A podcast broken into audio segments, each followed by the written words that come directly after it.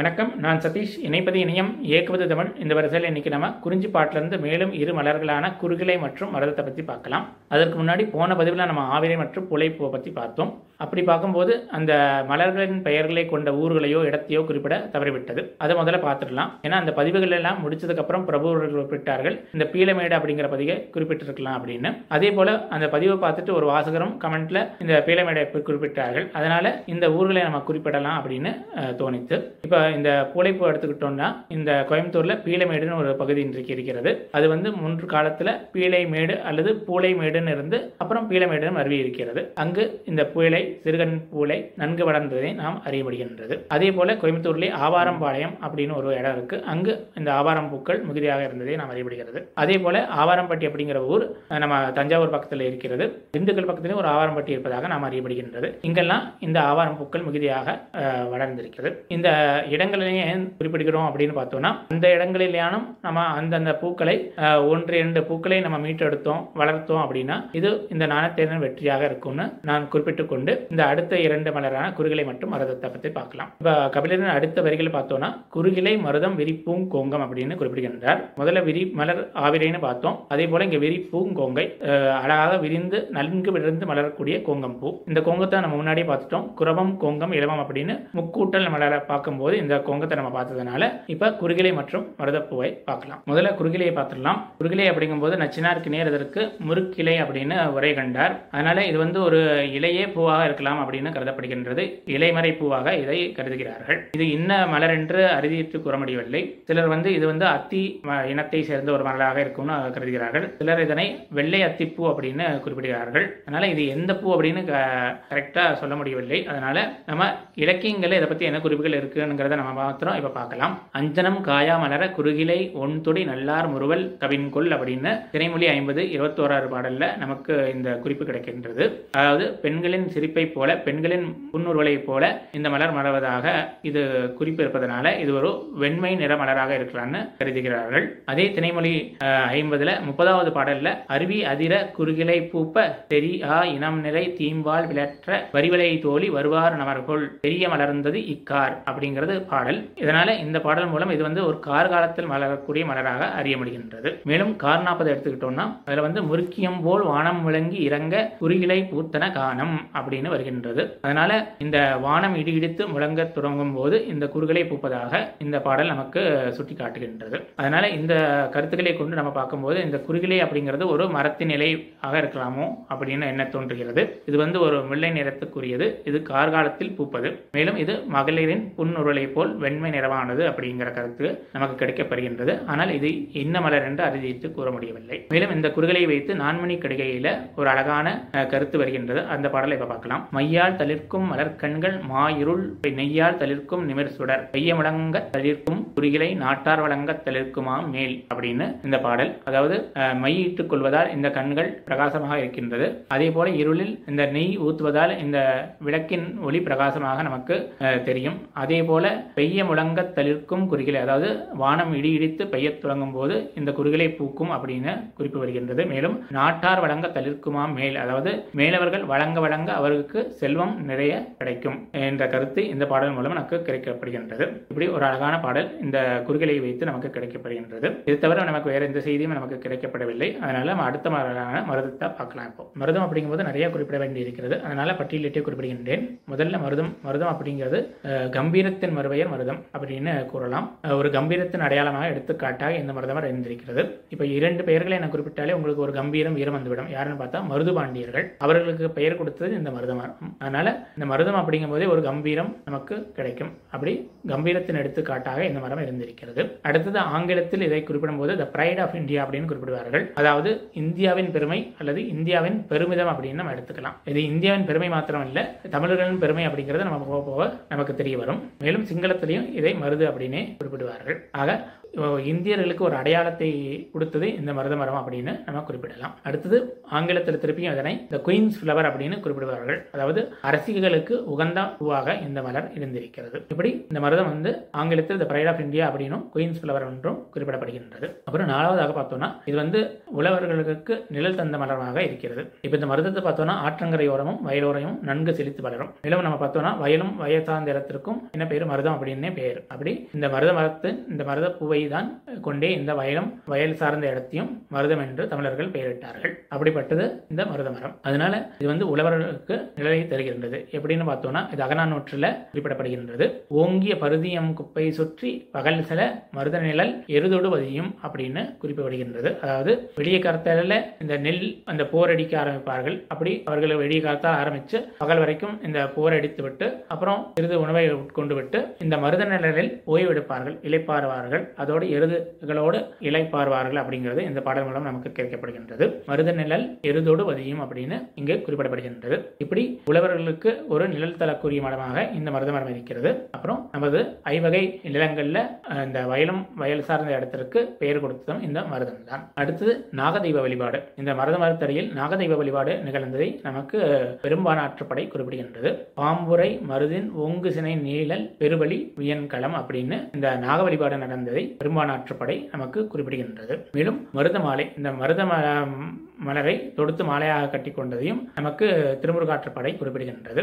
பெருந்தின் செண்பகன் செறி கருது கட்டு உழைப்பூ மருதின் உள் இணர் அட்டி இலை கவின்று எழுதரு கீழ் நீர் வரும்பு இணைப்புறு பிணையல் அப்படின்னு வருகின்றது. அதாவது செண்பக மலரை இந்த தலையில் சூடிக்கொண்டு மருத மலரை இலைகளோடு சேர்த்து கட்டிய மாலை அணிந்திருந்தார்கள் அப்படிங்கிற கருத்து இந்த திருமுருகாற்றுப்படை மூலம் நமக்கு கிடைக்கப்படுகின்றது. அப்புறம் நம்ம பார்த்தோம்னா இந்த மருதம் வந்து சீக்கிரம் உதிர்ந்து விடக்கூடிய தன்மை உடையது. பலன பல் புல் இரிய கலனி வாங்குசினை மருத துங்குணர் உதிரும் அப்படின்னு நற்றினை வரிகள் நமக்கு இதை உணர்த்துகின்றது. அதாவது இந்த பறவை பறக்கும் வேகத்திலேயே இந்த மலர்கள் அப்படி உதிர்ந்து விடுவோம். அப்படிப்பட்ட ஒரு மென்மையான ஒரு மலராக இது அறிய முடிகின்றது மேலும் இந்த மருதத்தின் சிறப்பை எப்படி சொல்லணும்னு பார்த்தோம்னா இப்ப திரு அப்படிங்கிற அடைமொழி வந்து நம்ம தமிழர்கள் எல்லாத்துக்கும் அவ்வளவு சீக்கிரம் கொடுத்துட மாட்டார்கள். ரொம்ப யோசிச்சு தான் கொடுப்பார்கள். இப்ப நட்சத்திரங்களை எடுத்துக்கிட்டாலும் இரண்டு நட்சத்திரங்களுக்கு தான் திருங்கிற அடைமொழி. ஒன்று ஆதிரை திருவாதிரை இன்னொன்று ஓணம் திருவோணம். நட்சத்திர பெயர் ஆதிரை ஓணம் தான். ஆனா அங்க திரு என்ற அடைமொழி கூட்டு அதுக்கு பெருமையை சேர்த்திருக்கிறார்கள். எல்லா நட்சத்திரமே ஒவ்வொரு விதத்துல பெருமை தான். ஆனாலும் திருங்கிற அடைமொழி அப்படின்னு பார்த்தோம்னா ரெண்டு நட்சத்திரம் தான் இருக்கு. அப்படி பார்க்கும்போது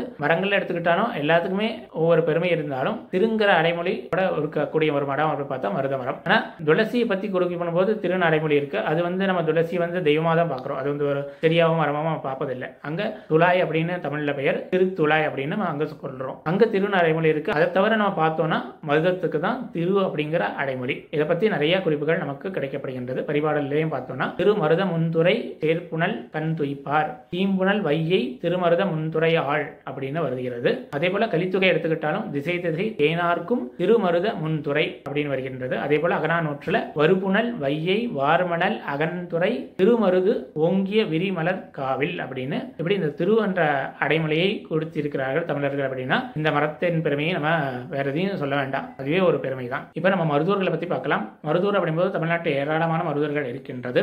ஆன்மீகத்தை பொறுத்த வரைக்கும் மூன்று மருதூர்கள் குறிப்பிட வேண்டியது. தலைமருது இடைமருது கடைமருது அப்படின்னு குறிப்பிடுவார்கள். தலைமருது அப்படிங்கிறது தமிழ்நாட்டில் இல்ல. ஸ்ரீசைலம் மல்லிகார்ஜுன சேத்திரம் அதுதான் தலைமருது. இன்றைய ஆந்திராவில் இருக்கு. அதை வந்து வடமருதூர் அப்படின்னு குறிப்பிடுவார்கள் அன்றைய காலத்துல.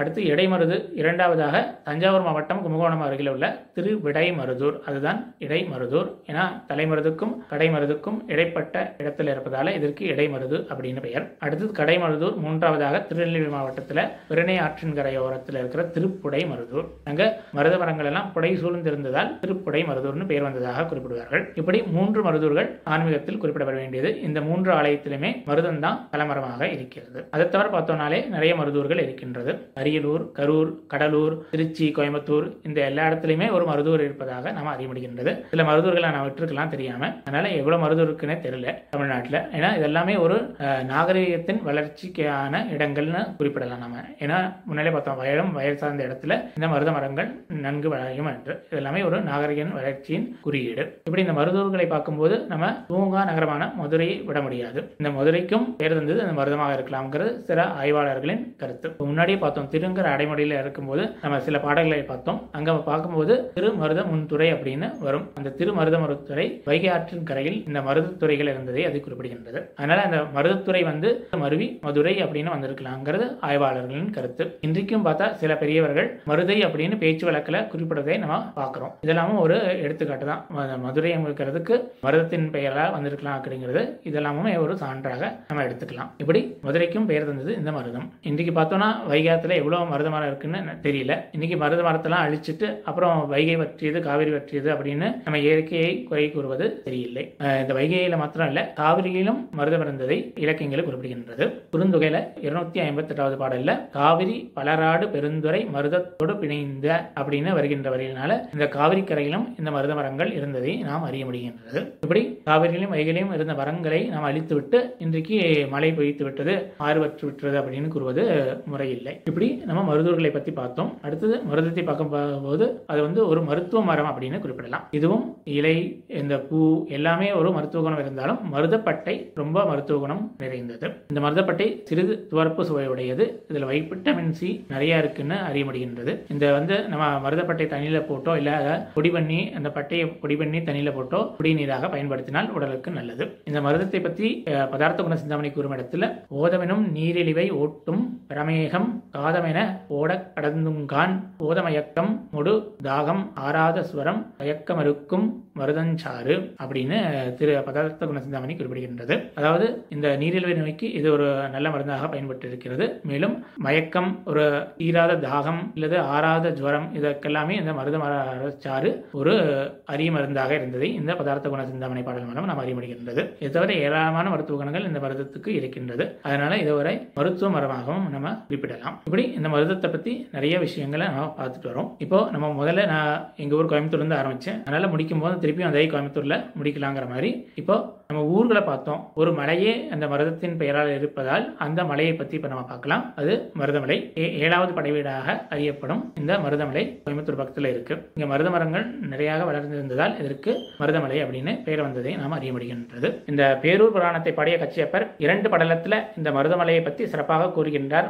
அபயப்படலம் மருத்துவரை படலம் அப்படின்னு இரண்டு படலத்தில் குறிப்பிடுகின்றார். அப்படி அவர் குறிப்பிடும் இடத்துல இந்த மருதமலை அப்படிங்கிறது முருகனே இந்த மருதமலையாக மறந்ததாகவும் அவன் கை வேலை இங்கு மருதமரமாக ஆனதாகவும் அவர் குறிப்பிடுகின்றார். அவருடைய பாடலை இப்ப பார்க்கலாம். முருகனனும் மொய்க்கொன் மொய்ப்பினான் உருகும் அன்பருக்கு உதவி செய்யவே ஒருகு காமர் பிறங்கலாயினான் அருகின் வேலும் மருதமாயதே. மருதவண்டு மலர் புதும்பரில் மருதம் பாட வாய்ந்த வெள்வரை மருத நின்ற மருவில் காடுசியான் மருத ஓங்கல் என்ன மண்ணுமே அப்படிங்கிறது பாடல் வரிகள். எப்படி இந்த மருதமலை முருகனை மருதமலையாக அமர்ந்ததாகவும் அவன் கை வேலே இங்கு மருதமரமாக ஆனதும் அவர் குறிப்பிடுகின்றார். அப்படிப்பட்ட அந்த மருத மரத்தின் அடியிலிருந்து ஒரு சுனை வருகிறது. அதற்கு மருத சுனை என்று பெயர். அதுவே இந்த ஆலயத்தின் தீர்த்தமாகும். அதுவும் மருத்துவ குணமுள்ள ஒரு நீர் என அந்த மலையில் இருக்கும் அபூர்வ மூலிகையின் குணத்தையும் அந்த மருத மரத்தின் குணத்தையும் கொண்டு வருவதால் அது ஒரு மூலிகை தீர்த்தமாக ஒரு மூலிகை நீராக அது நோய்களை விரட்டுவதற்கு பயன்படுகின்றது. இப்படி நமக்கு இந்த மருதமலை பற்றிய குறிப்புகள் கிடைக்கின்றது. மேலும் சிறப்பாக கூறணும்னா இப்ப குறிஞ்சி அப்படிங்கும்போது மலையும் மலை சார்ந்த இடமும். அப்படிப்பட்ட அந்த மலைக்கு